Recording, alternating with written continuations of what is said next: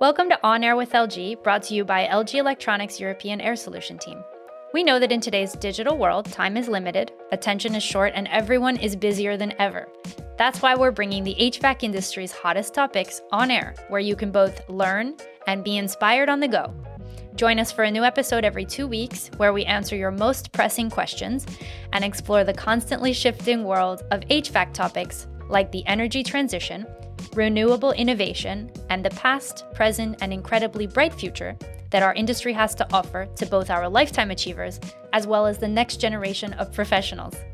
I'm Melissa Moeller, your host throughout this series, and I hope you enjoy. In this episode of On Air with LG, we're catching up with Vish Sudhi, LG Air Solution UK's National Project Sales Manager, who's worked in the industry for over 20 years. From Asia to South America, he's seen the world through the HVAC lens. Vish has a true global perspective on what has historically shaped the field, which has given him the insight to predict future trends to come. Today, we'll discuss the shifting expectations of the contemporary end customer, which impact the way we design, automate, and engineer multi purpose buildings for hospitality, entertainment, recreation, and more.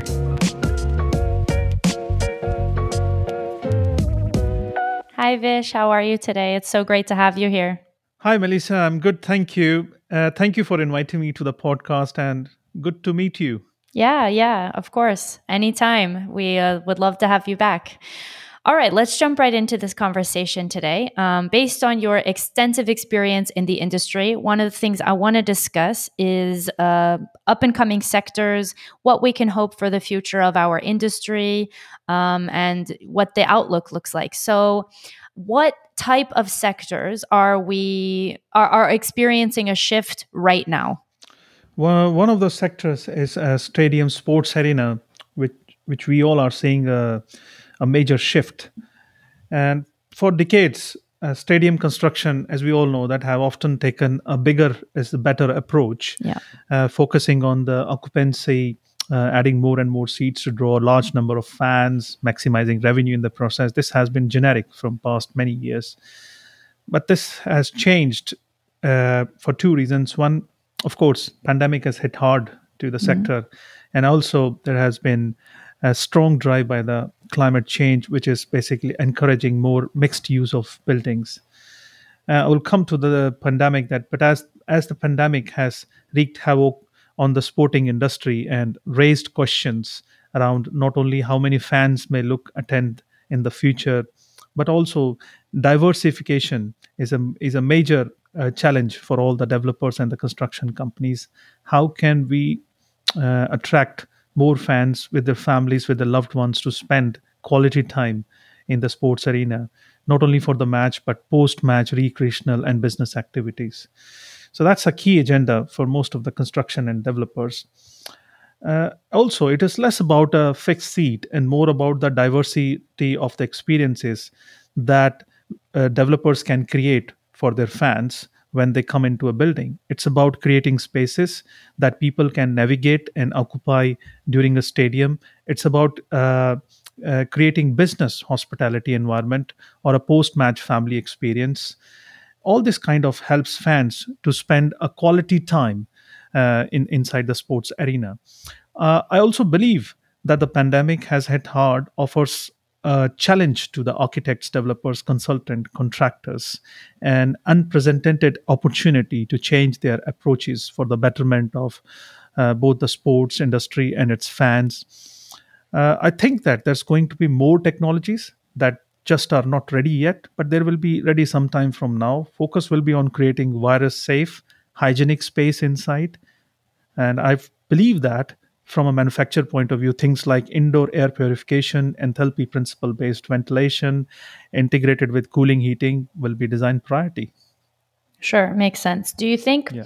there's something about the modern consumer that's dictating the need for this shift? I mean, obviously, the pandemic was unprecedented and something that that pushed it in that direction. But I have a feeling that in certain markets, um, this this trend was already happening to to create multi-purpose spaces so that business could be optimized, the experience in a space can be optimized, and things like that. So, I guess my question is, what about the modern consumer is is asking for spaces like this? Where's the demand coming from in terms of their expectations? I think demand is coming from all three sides. The first one is, of course, uh, we have got a strong policies in place due to the climate change, where uh, most of the countries, I would say, entire globe is now encouraging mixed use of buildings, where we can have recreational business activities, uh, not limited to sports, but also spend quality time in in a single place. So that restricts the transportation, and also it's very uh, easy and convenient for everybody. Another is uh, people are now looking because we all are very busy in, in our lives due to work commitments and family promises.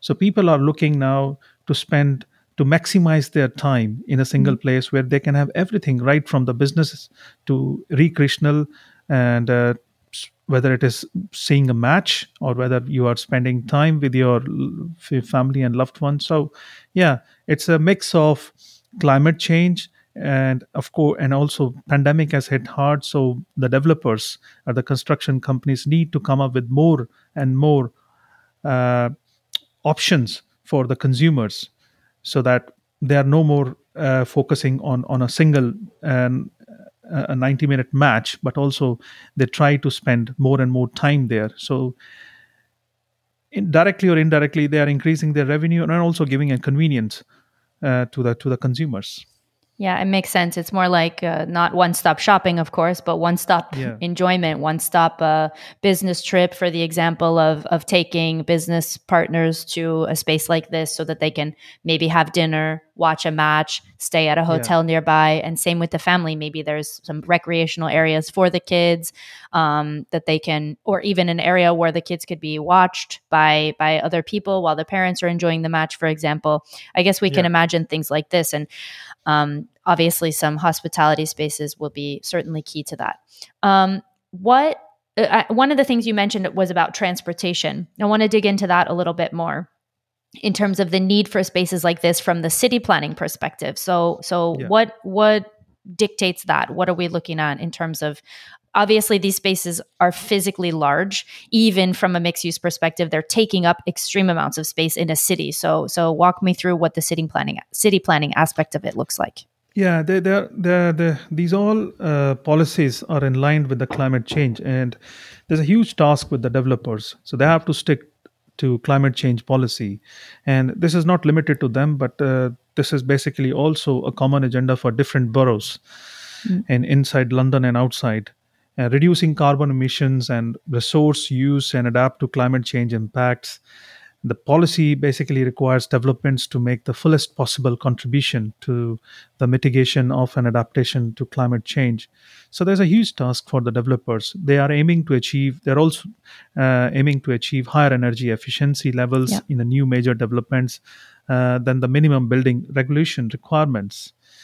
The, and also the greater the energy efficiency, the lower the energy consumption and associated emissions. So this is directly or indirectly helps the carbon emissions. And we all know that uh, UK has a huge task to achieve. So there to basically reduce the carbon emissions.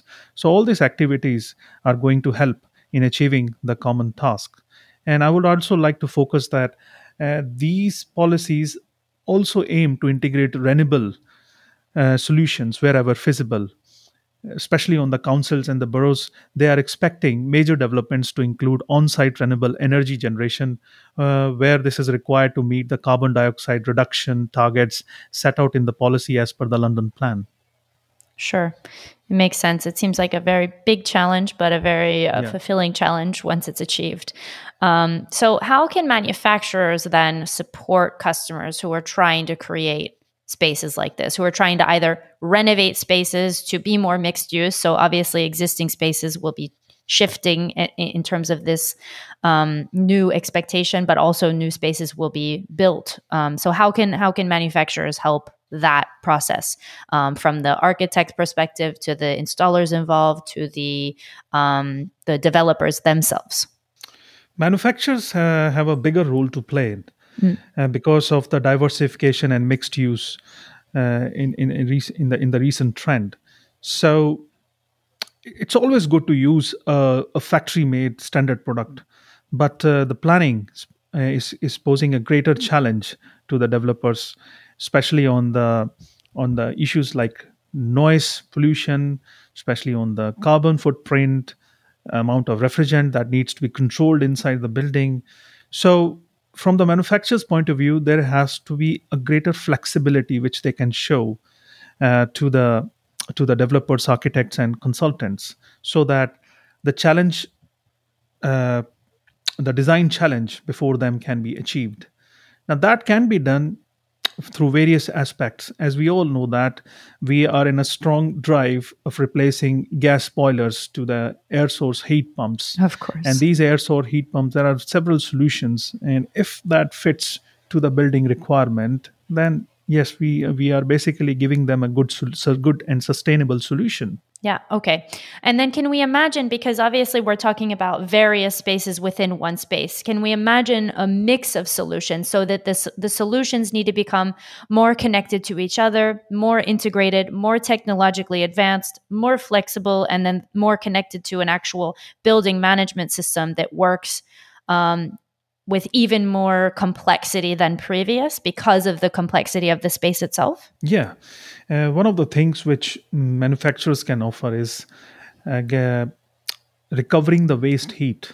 Mm. So instead of throwing to the environment, sure, if that can be recovered and used for heating or cooling purpose, so that helps to reduce the carbon emissions. And one of the uh, solutions could be when you have cooling, so you can utilize the waste heat for the hot water generation. As we all know that uh, we need hot water for the 12 months.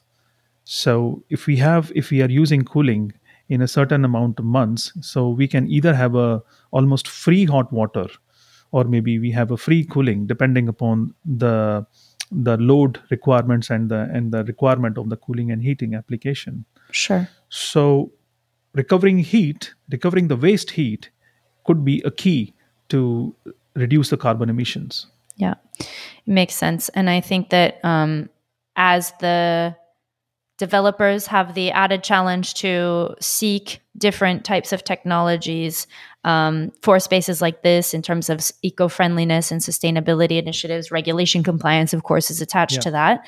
Um, uh, shifting needs of the customer, um, climate change itself has different cooling requirements because, well, it's getting a bit warm.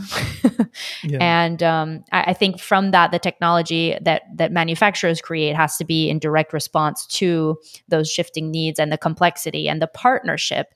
Would you argue yeah. that the partnership between manufacturer and um, business partner, whether it be developer, architect, installer, like all of the business partners throughout the experience, would you say that that relationship has to be stronger than ever, more integrated than ever, um, and everybody has to elevate their own expertise in order to reach uh, new complex environments and the goals that are associated with them?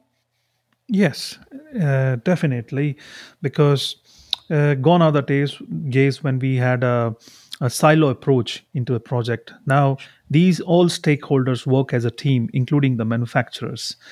And the manufacturer has a greater responsibility because it's a product which is coming from them, which needs to be f- uh, fit as per the design, yeah. which is done by an architect or a consultant. And then later on, it moves to the contractor uh, in the later stages. So the, the flexibility is, is the responsibility from the manufacturer side.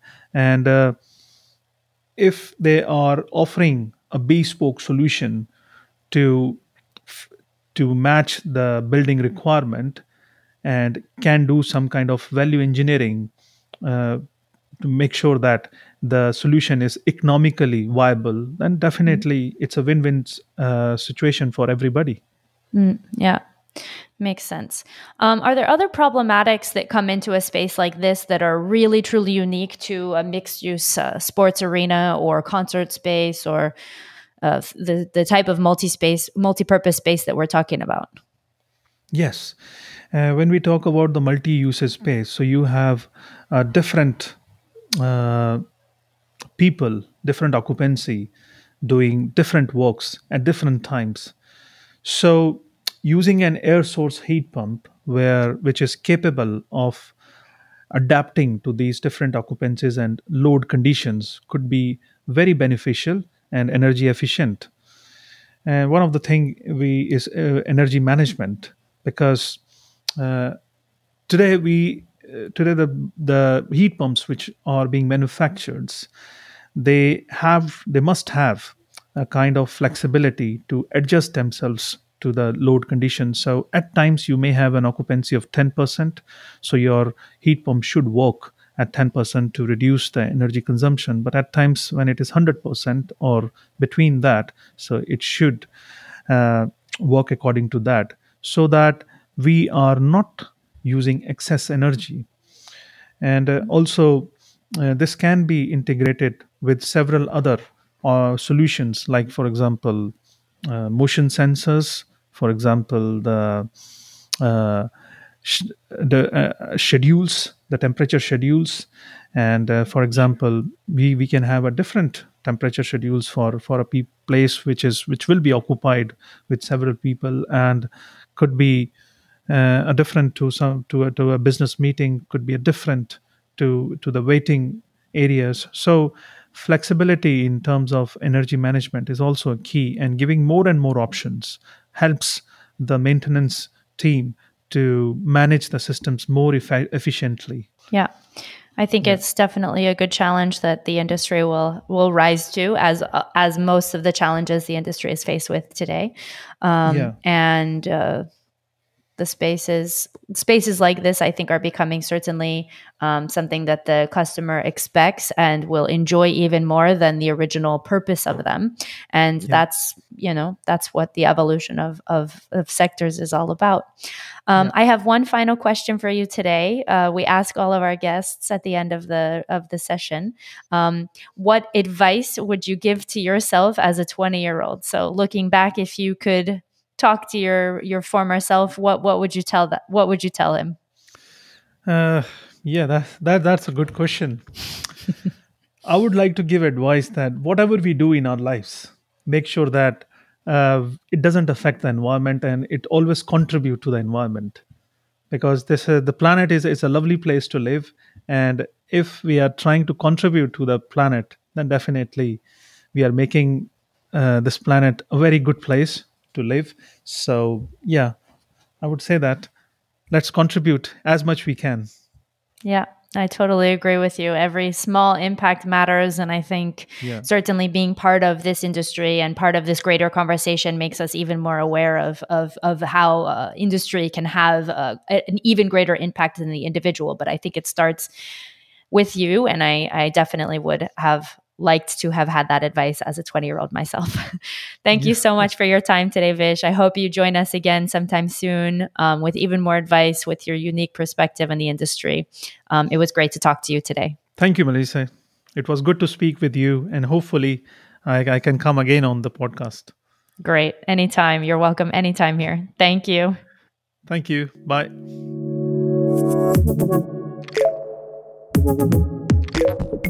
Thank you thank you